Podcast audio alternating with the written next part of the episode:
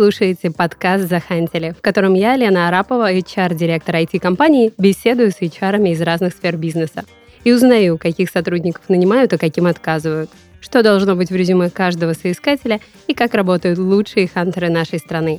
Этот подкаст мы подготовили вместе с компанией Headhunter и студией подкастов Red Barn.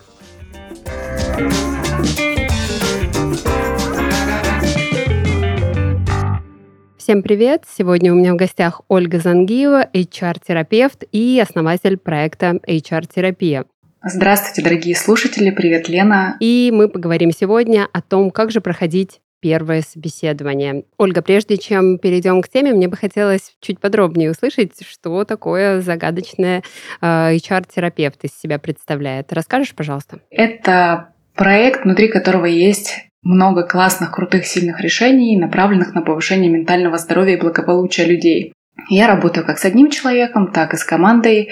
И, наверное, главный фокус наш на приобретение и поиск смыслов, иногда новых, иногда старых, на распаковку потенциала и, в общем-то, чтобы человек был, либо команда была максимально эффективна в том, что она делает. И удовольствие от работы, удовольствие от твоей деятельности – это неотъемлемая часть которая как побочный эффект получают наши клиенты. Это очень интересно, Оль. Ну, не могу не спросить, а HR-терапия – это какой-то новый термин? А, как давно он вообще используется? Этот термин придумала я. Вообще HR-терапия – это название моей компании. HR-терапевт – это абсолютно новая какая-то история, которую, как я сказала, придумала сама. И это было, наверное, вынуждено не только для того, чтобы это выделялось на фоне всего, что сейчас есть, а потому что в какой-то момент я поняла, что те продукты, которые получаются, у меня они на стыке, буквально все на стыке э, велбинга и программ по поддержке сотрудников, на стыке обучения и развития сотрудников, на стыке э, такой легкой психотерапии. И в итоге получилось так, что родилась HR-терапия как название, и, соответственно, я не могла не стать HR-терапевтом, потому что, кажется, это логично. Вот, поэтому я первый HR-терапевт, и я очень мечтаю, что когда-нибудь это станет полноценной профессией, потому что у этого есть прям почва серьезная. Хотелось бы сделать это отдельным выпуском в нашем подкасте, поэтому очень хочется вернуться к этой теме, Оль. А сейчас я предлагаю поговорить о собеседовании. Э, представим, когда пройденный этап э, подготовленное резюме, и вас пригласили на собеседование. Оль, вот по твоему мнению, вообще стоит ли готовиться к собеседованиям? В целом в отрасли управления персоналом я больше 13 лет. Я ex-HR 10 Mobile, это последний проект, в котором я работала по найму еще весной 2020 года. И за 13 лет, конечно, буквально, не знаю, неисчислимое какое-то количество собеседований, которые я провела как HR-специалист, как нанимающий менеджер. Когда у меня команды были до 25 человек, это, конечно же, немного а, другой профиль подбора, другой подход, когда ты берешь себе в команду человека, а не просто помогаешь своим коллегам собирать и формировать лучшую, сильнейшую команду. И часто ко мне как коучу приходят люди, успешные топ-менеджеры, которые хотят попасть просто в компанию мечты и не знают, как подготовиться. Или они, например, перепридумывают полностью свою профессию и не знают, как просто начать с нуля проходить интервью в какой-то, опять же, интересной для них компании. И теперь, возвращаясь к твоему вопросу, кажется, что собеседование – это переговорный процесс в чистом виде, и как к любым переговорам, к собеседованию важно готовиться, потому что подготовка точно будет сказываться на ходе переговоров и на их результатах. Поэтому мой ответ однозначный – да, нужно готовиться. Угу. Окей, теперь попробуем э, ну, как-то сегментировать. Вот если говорить об информации о компании, куда ты э, планируешь устроиться, о самой вакансии, вот что ты рекомендуешь изучить, какие факты собрать, возможно, чтобы э, и тебе самому это помогло, и на собеседовании, ну, действительно, это выглядело очень уместно. Если отрасль бизнеса данной компании для вас нова, я предлагаю изучить особенности этой отрасли. Прям разберитесь, кто ключевой игрок на данный момент в этой отрасли и почему именно он. А, как правило, Google и социальные сети позволяют разобраться с этими вопросами очень просто в течение буквально двух-трех часов.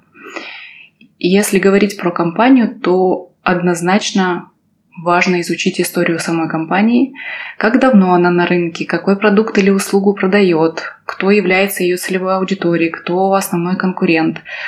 И тут тоже можно поискать социальные страницы, например, основателя или потенциального вашего руководителя. Зачем это делать? Не нужно играть в шпиона просто ради того, чтобы играть в шпиона. Эта информация реально может быть вам полезна в собеседовании. Например, если потенциальный будущий руководитель увлекается, ну, просто фанатеет от рыбалки, он об этом рассказывает в своем фейсбуке, то, а вы, например, тоже, ну, вы тоже фанат рыбалки. А ты приходишь с удочкой собеседование. Тут ты приходишь в рубашке, на которой нарисована удочка и рыба, да. А, можно и так, на самом деле, это мета-сообщение абсолютно окей. Я даже на самом деле хочу прям сразу рассказать или так сфокусировать, что все, что сегодня я хочу вам рассказать, это не для того, чтобы манипулировать во время интервью, во время переговоров, а для того, чтобы максимально выгодно показать себя, и то мы даже больше будем говорить именно о подготовке. Поэтому да, мета-сообщения, конечно, работают. Но главное тут не перебарщивать. Ну, как минимум, вы точно поймете, насколько вам откликается этот человек по ценностям, насколько вы совпадаете. Вы можете какую-то информацию именно для себя найти, а, и ответить на какие-то вопросы. Прежде всего, а, вам интересно это? Вам интересно с этим человеком поработать или нет на данном этапе, да? Ну и, конечно же, э, никто не запрещает, если руководитель, опять же, потенциальный на собеседовании вам задаст вопрос, а какое у вас хобби, вы, конечно, можете упомянуть рыбалку, и, и взаимная симпатия точно гарантирована. Вот, э, это еще один нюанс, конечно же, прошу, пожалуйста, умоляю, дорогие кандидаты-соискатели, очень внимательно изучите вакансию, потому что часто, эм, когда особенно очень важно как можно скорее найти работу, просто уже в детали никто не вникает. И на собеседовании это огромный прям минус, такой знак, сигнал о том, что что-то не так. И по кандидату есть вопросики, если он просто не понимает даже, о чем идет речь на данный момент. Это очень серьезно. Оль, как ты думаешь, а следует ли делить, когда работу ищет э, линейный специалист э, ну, какого-то начального уровня, либо топ-менеджер. И вот этот уровень проработанности информации в этом случае, он имеет место быть? Мне кажется, если мы говорим про средний и высший менеджмент, то однозначно это важно.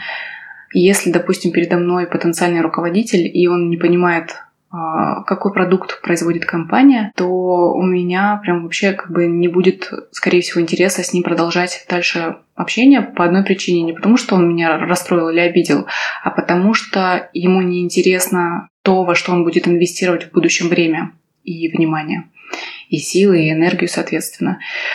Что реально подкупает тоже на собеседовании. И прям такой, я бы сказала, на самом деле для вот таких позиций это даже скорее такой гигиенический фактор или правило хорошего тона, как хотите. А, когда приходят на собеседование и рассказывают, что я с вашим продуктом успел познакомиться до собеседования, даже несмотря на то, что я не являюсь а, постоянным клиентом вашей компании.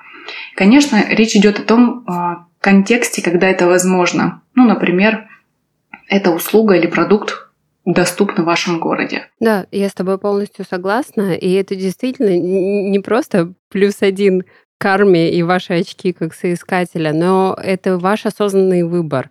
Интересно ли будет работать с этим продуктом, интересно ли будет работать в такой корпоративной культуре, ну и так далее. Этот список можно продолжать. Оль, а что касается вот самой вакансии, насколько нужно еще раз освежить те требования, которые предъявлены в ней, ну и в целом, что из вакансии нужно для себя взять, идя на собеседование? Я в первую очередь прям предлагаю кандидатам сесть в тихой, спокойной обстановке с листком бумаги и ручкой и ответить себе на главные вопросы на данном этапе, которые реально важны в выборе работодателя, компании, в целом в развитии конкретной профессии. Не ответить себе на вопросы, а чего я вообще хочу сейчас, а как я пойму, что я нашел крутую команду и крутую компанию? Это два разных вопроса. Какие в целом у меня ожидания от работы? А какие ожидания у меня от работодателя это тоже разные вопросы.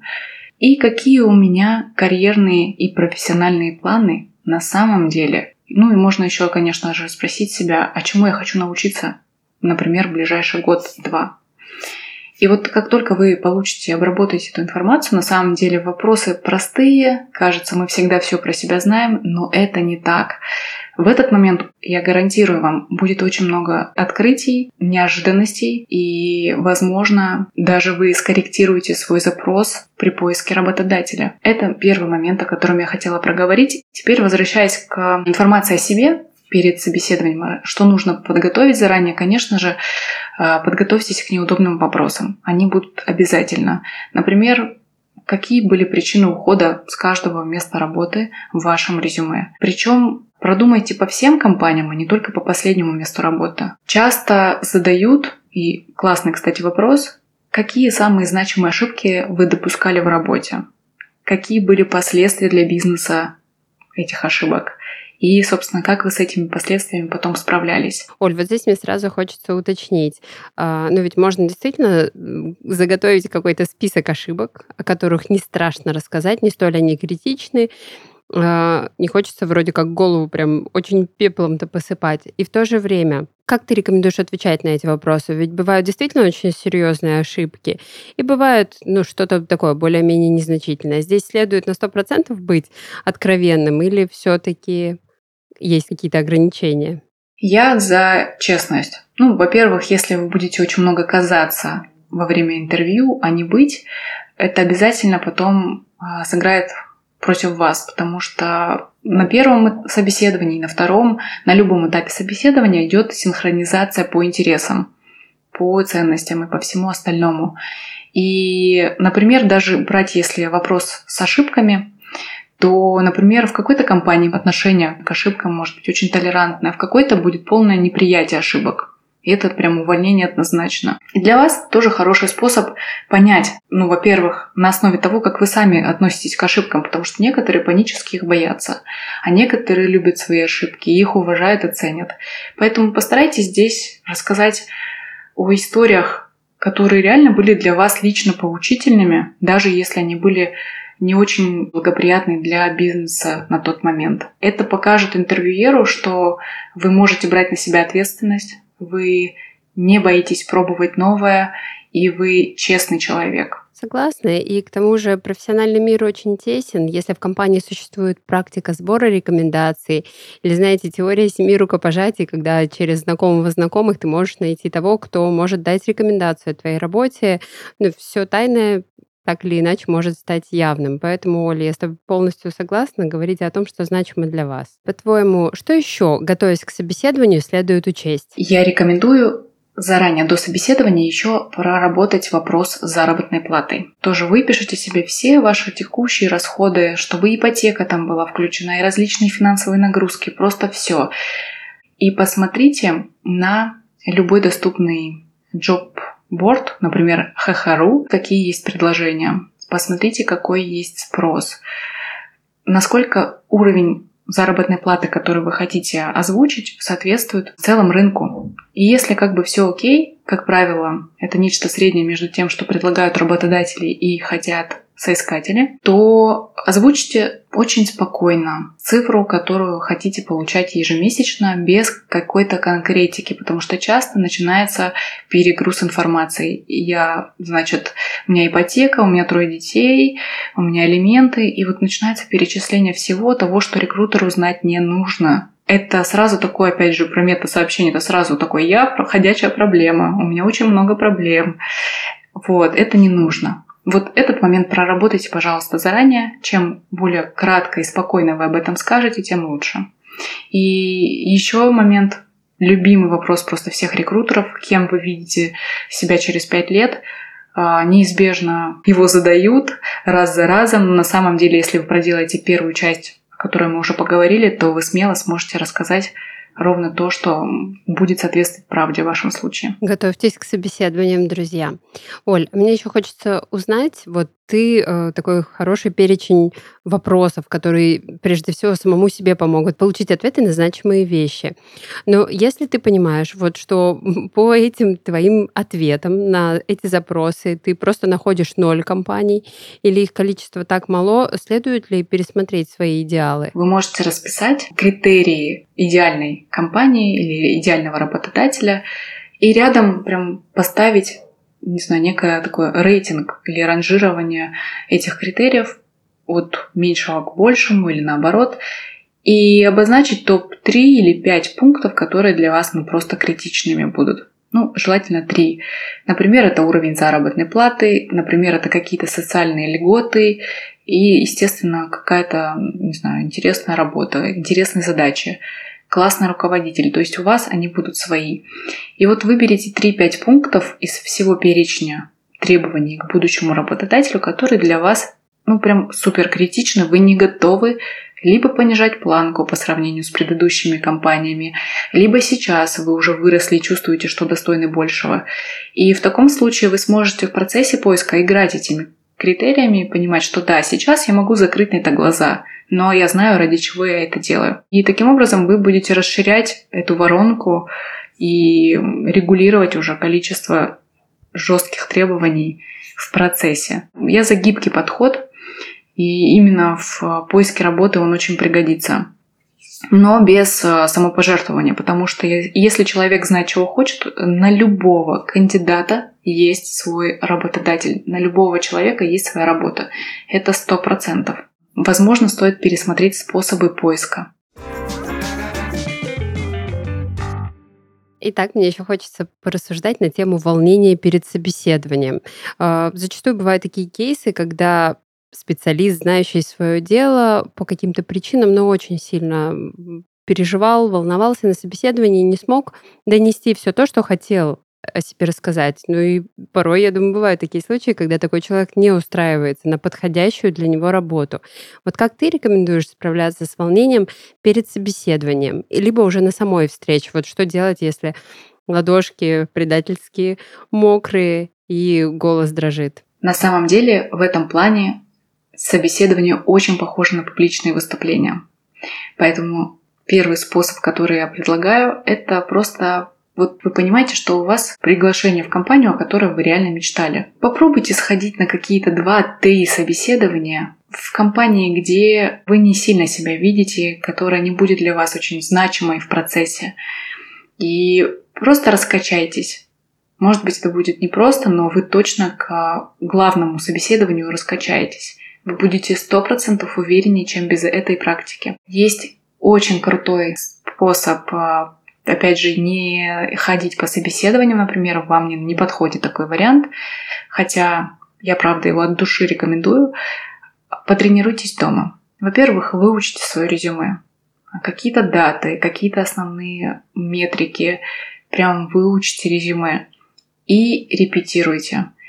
Репетируйте в один день 5-6 раз. Прям полностью садитесь перед зеркалом и рассказывайте о себе, самопрезентуйтесь, записывайте себя на диктофон, прослушивайте это.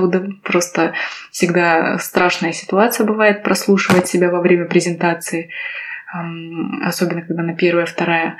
Но вы увидите, что через 3-5 повторов вы уже говорите спокойнее, вы уже можете даже как-то пококетничать в процессе. И это точно вам поможет потом на собеседовании. Можно просто перед зеркалом потренироваться пару дней, можно попросить друзей либо близких послушать вас, можно и то, и другое. Это реально очень крутой способ себя поддержать, когда прям очень сильно волнуешься.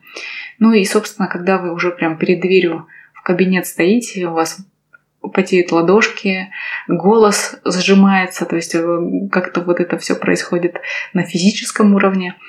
Попробуйте прям подышать минуту. А, есть классная техника, она очень простая. Буквально минуту дышите. На 4 счета вы вдыхаете, на 4 счета вы задерживаете дыхание, на 4 счета вы выдыхаете. И так минимум 4 раза. Ну и если позволяет время, то больше.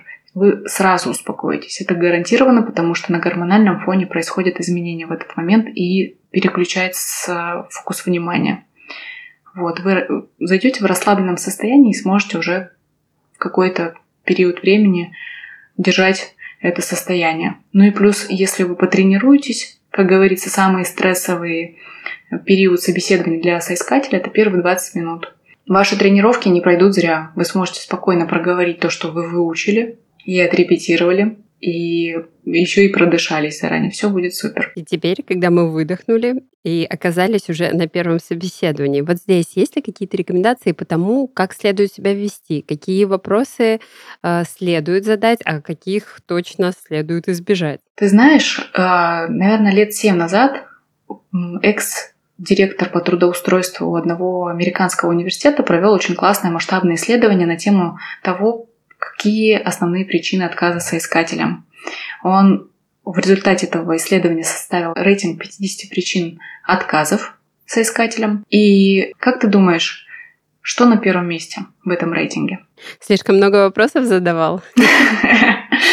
Жалкий внешний вид. Да, это, во-первых, конечно же, про внешний вид, поэтому я знаю, что нас слушает абсолютно умная аудитория, и не нужно вдаваться в детали относительно ухоженных рук, выглаженной одежды, чистой головы, но кроме внешности в плане одежды и в целом чистоты и опрятности, это про состояние человека. Жалкий внешний вид – это еще и про его энергию.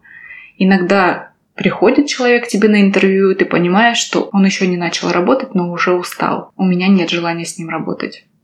И вообще энергия и состояние человека, конечно, это то, что в первое входит в комнату, а, в помещение, куда угодно.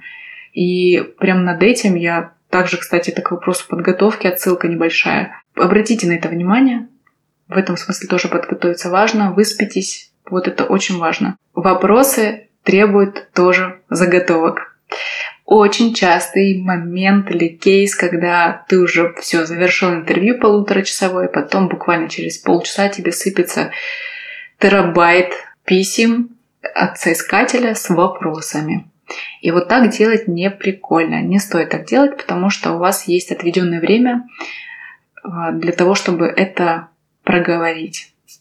Подготовьте вопросы заранее, и, конечно же, их важно задавать, потому что зачем мы здесь вообще все собрались? Для того, чтобы прояснить, подходим ли мы друг другу. На самом деле у вас уже все есть. Если вы проделали первую часть подготовки, вы ответили, чего вы ожидаете от руководителя, что для вас важно, вы можете просто продублировать этот список, превратив его в вопросы. И спросить, а как у вас принято? И поехали по списку. Очень, кстати, классные вопросы, которые вам сразу продемонстрируют, в чем заключается культура компании. Это а в каком случае у вас принимают людей в команду, а когда увольняют. Или по-другому, за что у вас принимают на работу, а за что увольняют. И в этот момент вы, правда, очень много классной информации можете получить и увидеть вообще, как реагирует на этот вопрос человек, насколько вообще культура увольнения поставлена на хороший уровень. И вы поймете про бизнес-процессы даже на самом деле в этот момент. И если задают вопрос вам, Старайтесь отвечать именно на заданный вопрос, без деталей, без подробностей. Иногда кандидаты уходят в слишком какие-то откровенные вещи, в обсуждении деталей. Этого делать не надо это тоже как бы не будет для вас плюсом в данном случае. Меня все-таки прям зацепила тема энергии. Если вот про настроиться и привести себя в ресурсное состояние, выспаться, а, задать настроение, здесь понятно. А если ты сейчас в моменте находишься ну, вот в том самом пресловутом эмоциональном выгорании, но тебе нужна эта работа по ряду причин, вот здесь есть какие-то практики для того, чтобы как-то эту ресурсность себе очень оперативно сделать? Я работаю с выгоранием очень много. У меня есть прям отдельная история с терапевтическими турами для выгорающих. Мы в горы уезжаем и работаем три дня с терапевтами. Э, тут такой нюанс, что надо самому себе ответить, а чего ты хочешь, ты как бы реально оцениваешь здраво свои силы на данный момент, потому что, конечно, работу ищут, как правило, потому что она нужна. Нужны деньги и еще что-нибудь. Но если сейчас ты прям на нуле, это ровно то же самое, что мы хотим ехать на автомобиле, не дозаправляясь. Мне надо добраться в другой город, а у меня на нуле бензин. Вот что делать? В любом случае заправить бензин в первую очередь. Поэтому я прям, пожалуйста, прошу вас, друзья, не пренебрегайте выгоранием, если уже до этого дошло. Дайте возможность себе взять паузу и восстановиться. Возможно, как раз-таки в этой паузе найти ответы, а что делать дальше. Потому что если этого не сделать, то может просто ситуация ухудшится и так и до депрессии недалеко, даже несмотря на новую работу. Но если же вы понимаете, что это нечто такое, усталость накопленная, да, в принципе, еще не выгорание, с чем намного проще справиться, то старайтесь очень четко, ежедневно включать свой отдых в расписание. Во время поиска работы не переусердствуйте, во время там, старта работы тоже отдыхайте и так далее. То есть у меня рекомендации только такие, потому что я знаю, какие могут быть последствия. Замазать это все тональным кремом не получится, простите. Сурово, но правда. А если говорить о том, э, что ну вот прям табуировано запрещено говорить или делать на собеседовании из того, что ты вот очень часто замечаешь? Во-первых, если вы пришли неподготовленным, то есть вы не знаете о компании ничего, вы не знаете о вакансии ничего, вы плаваете на самых банальных, простых вопросах о самом себе, то это прям огромный минус в вашу соискательскую карму. Сто процентов. И при этом, если человек еще проявляет некое такое безразличие, апатию, а очень часто чувство превосходства и даже высокомерия, это отвратительно на самом деле, потому что переговоры предполагают равнозначное участие двух сторон. И нет просящей стороны, нет дающей, хотя почему-то и работодатели, и соискатели иногда как бы вот в эти роли. Вспомните, да, как бы такая самая частая ситуация, когда особенно почему-то технические специалисты или наоборот такие взрослые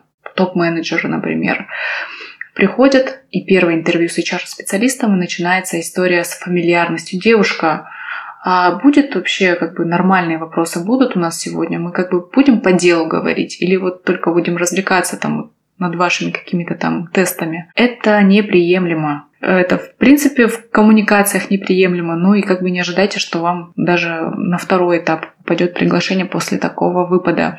Во-первых, эта девушка, скорее всего, вам неоднократно уже говорила, как ее зовут. Очень важно запомнить имя и по нему обращаться к человеку, потому что, скорее всего, вы бы не хотели, чтобы вам говорили мужчина или женщина или девушка. У нас тут правила свои, да, это неприятно никому. Третий момент – это неопрятный внешний вид, о котором мы уже говорили ранее. Всякое бывает в жизни. Понятно, что вы, скорее всего, узнаете о том, какой дресс-код принят в этой компании заранее, когда вас приглашали на интервью. Но Допустим, вы только с самолета, и у вас какой-то прям действительно форс-мажор, вы не в подобающем виде. Извинитесь за это просто и расскажите, что вы помните про дресс-код. В данном случае просто вот такой вот форс-мажор для вас это не свойственно. Это важно для того, чтобы собеседник закрыл вообще на это глаза и просто продолжал с вами общаться. Далее очень нередкий, кстати, случай, когда на интервью приходит не один человек, а вдвоем. Например, с женой, с девушкой, с парнем, с мужем или с мамой. У меня лично таких случаев, ну прям, ну не знаю, около десятка точно будет. Причем, ладно, пришли вместе, но еще и заходят прям в кабинет вместе, потому что даже на приглашение подождать в кофе-поинте либо в специально отведенном месте как-то не было воспринято правильно. В таком случае, конечно, интервьюер просто сделает некий такой жест приличия, поговорить с вами минут 5-10, на этом интервью закончится, потому что не самостоятельные люди в команде, скорее всего, не будут нужны.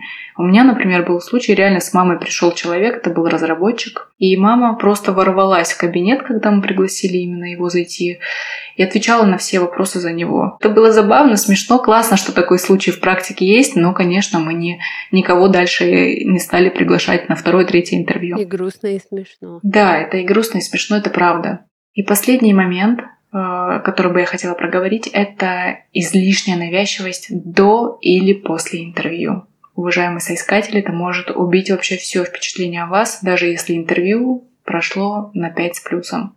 А, но здесь грань излишней навязчивости и беспокойством о дальнейшей судьбе своей в этой компании. Как ее не пересечь, рекомендуешь? Когда завершается интервью, можно спросить у человека, с которым собственно, это интервью проходило, какие дальнейшие действия, как дальше принято в компании. Если отказ, то вам сообщат об этом. Если положительное решение, то в течение скольких дней вам ждать ответ. И в каком виде? Сообщение, письмо, звонок. И если вдруг после указанного времени, например, если говорят, да, мы сообщаем, когда отказ, и да, мы там вам напишем, если положительный результат. Но этого не произошло то что тогда мне делать? Я могу тогда вам позвонить или мне лучше вам написать? И вы вот тут договариваетесь о том, как вы поступаете дальше. И именно вот эти договоренности, они уже как бы создают некий такой набор правил, за действия по которым точно не будет потом стыдно. И вот здесь, кстати говоря, очень часто рекомендуется искателям писать благодарственные письма после интервью, вплоть до того, что рукописные. Я на самом деле не понимаю особой как бы пользы от этого. Конечно же, мне будет приятно получить, что человек впечатлен тем, как я провожу интервью.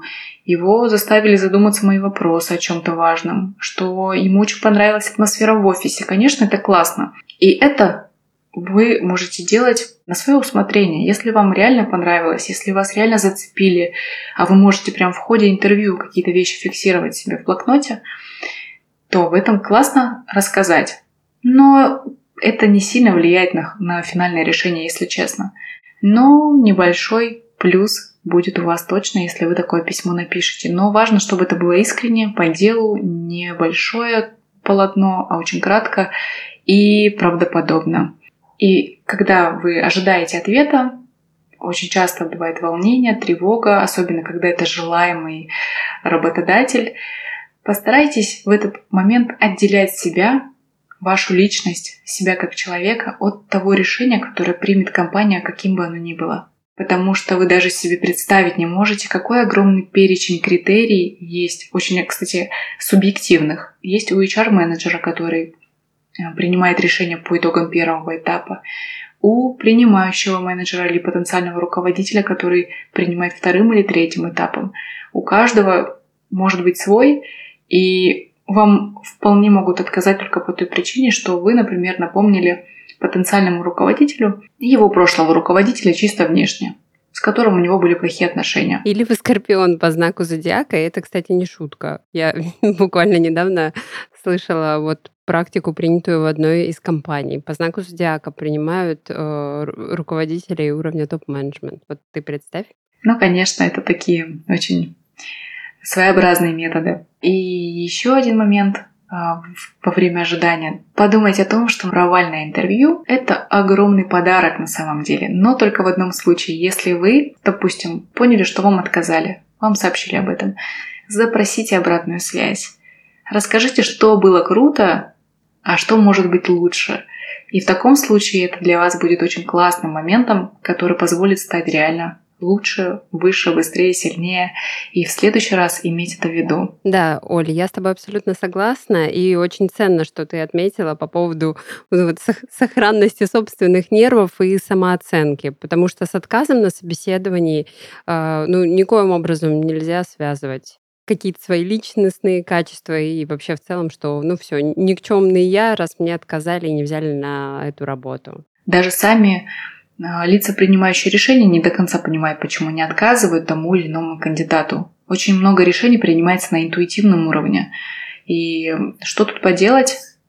Скорее всего, это не то, что является лучшим вариантом для вас сейчас. Такая банальщина, простите меня за нее, но тем не менее это правда. Друзья, я хочу сказать, что сегодняшний выпуск он был посвящен тому, как э, пройти первое собеседование. И это не про то, что мы сейчас вот дали кучу каких-то э, инсайтов, и что сейчас все дружно пройдут все собеседования. Нет, э, все было как раз про то, чтобы на собеседовании быть, а не казаться. То есть пройти можно действительно, ну, наверное, практически любое собеседование. А вот нужно ли вам оказаться в этой компании? Пожалуйста, будьте осознанными. Я от всей души, Оля, хочу тебя э, поблагодарить. Я напомню, в гостях сегодня была Ольга Зангиева, основатель проекта HR-терапия. Тебе от всей души, Оля, спасибо. И э, хочу передать тебе слово. Что пожелаешь нашим дорогим слушателям, соискателям? Я хочу пожелать вам легкого и радостного поиска да, он может быть радостным, и пусть самая лучшая работа достанется именно вам. Спасибо, Ольга. Спасибо всем ребятам. Всем отличной работы. Спасибо. Пока-пока. Это был подкаст «Захантили» и его ведущая Лена Арапова. Всем до новых встреч и удачного поиска!